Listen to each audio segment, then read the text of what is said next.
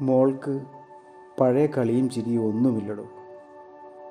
എപ്പോഴും അവൾ മുറിക്കുള്ളിലാണ്. നീ ഒന്ന് അവളോട് സംസാരിക്കും. നിന്നെ വലിയ കാര്യമാണല്ലോ. ഞങ്ങൾ ചോദിച്ചിട്ട് ഒന്നും പറയുന്നില്ല. കാത്തിരുന്ന ഒരു കുഞ്ഞുണ്ടായപ്പോൾ അവന് ലോകം കീഴടക്കിയ സന്തോഷമായിരുന്നു. സന്തോഷം കൊണ്ട് അവന്റെ ഹൃദയം പൊട്ടിപ്പോകുമോ എന്ന് പോലും ഞങ്ങൾ ഭയന്നു. ഒരു പെൺകുഞ്ഞായതായിരുന്നു അവനേറെ സന്തോഷം. ഞങ്ങൾക്കിടയിലെ ഒരു മാണിക്യമായിരുന്നു ആ കൊച്ചുമിടുക്കി.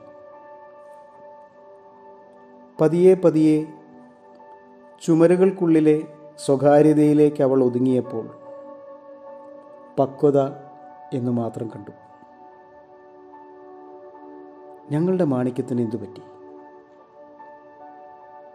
അവന്റെ വീടിനെ ലക്ഷ്യമാക്കി യാത്ര തിരിക്കുമ്പോൾ എന്റെ മനസ്സ് നിറയെ ചിന്തകളുടെ വള്ളിപ്പടർപ്പായിരുന്നു. കലങ്ങിയ കണ്ണുകളുമായി അവൻ മുറ്റത്ത് തന്നെ നിൽക്കുന്നുണ്ടായിരുന്നു. കൈകളിൽ പിടിച്ച് ആ കനലൊന്ന് കെടുത്താൻ നോക്കിയെങ്കിലും അത് ആളിക്കത്തിക്കൊണ്ടിരുന്നു. ഒരു ചോക്ലേറ്റ് കയ്യിൽ വെച്ച് കൊടുത്തപ്പോൾ അവൾ എന്റെ കണ്ണിലേക്കൊന്ന് നോക്കി. എന്നോട് എന്തോ സങ്കടം പറയാനുള്ളതുപോലെ.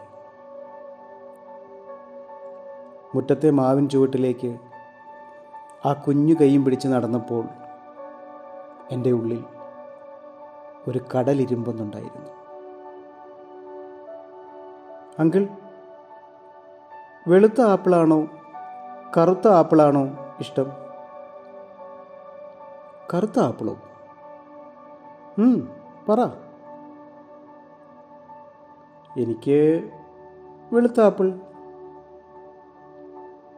അങ്കിൾ രണ്ട് ആപ്പിളിനും രുചി ഒന്ന് തന്നെയല്ലേ? ശരിയാണ്. എന്നാലും വെളുത്ത ആപ്പിൾ കാണാനല്ലേ ഭംഗി?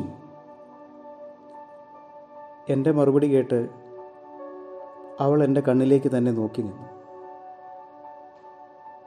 കുറച്ചു നേരത്തെ മൗനത്തിന് ശേഷം എന്റെ കൈവെള്ളയിലേക്ക് ആ കുഞ്ഞു കൈകൾ ചേർത്ത് വെച്ചുകൊണ്ട് ഒന്ന് ചിരിച്ചു. തിരികെ അവൾ മുറിക്കുള്ളിലേക്ക് ഓടി മറയുമ്പോൾ ഒരു കൂറ്റൻ തിരമാല എന്നെ തകർത്തെറിയുന്നുണ്ടായിരുന്നു. ഞാൻ എന്റെ കൈകളിലേക്ക് നോക്കി. അത് കറുത്തിരുണ്ടിരിക്കുന്നു. ഉള്ളു മുഴുവനും കറുത്തിരുണ്ടുപോയ ഞാൻ. പുറം മാത്രം ചെറുതായൊന്ന് കറുത്തുപോയ അവളെ നോക്കി നിന്നു. എല്ലാ ചോദ്യങ്ങൾക്കും ഉത്തരമായി. കറുത്തിരണ്ട തിരമാലകൾ എന്നെ മൂടിക്കഴിഞ്ഞിരുന്നു. കറുപ്പ്. സ്വന്തമായി സഖ്യോഷി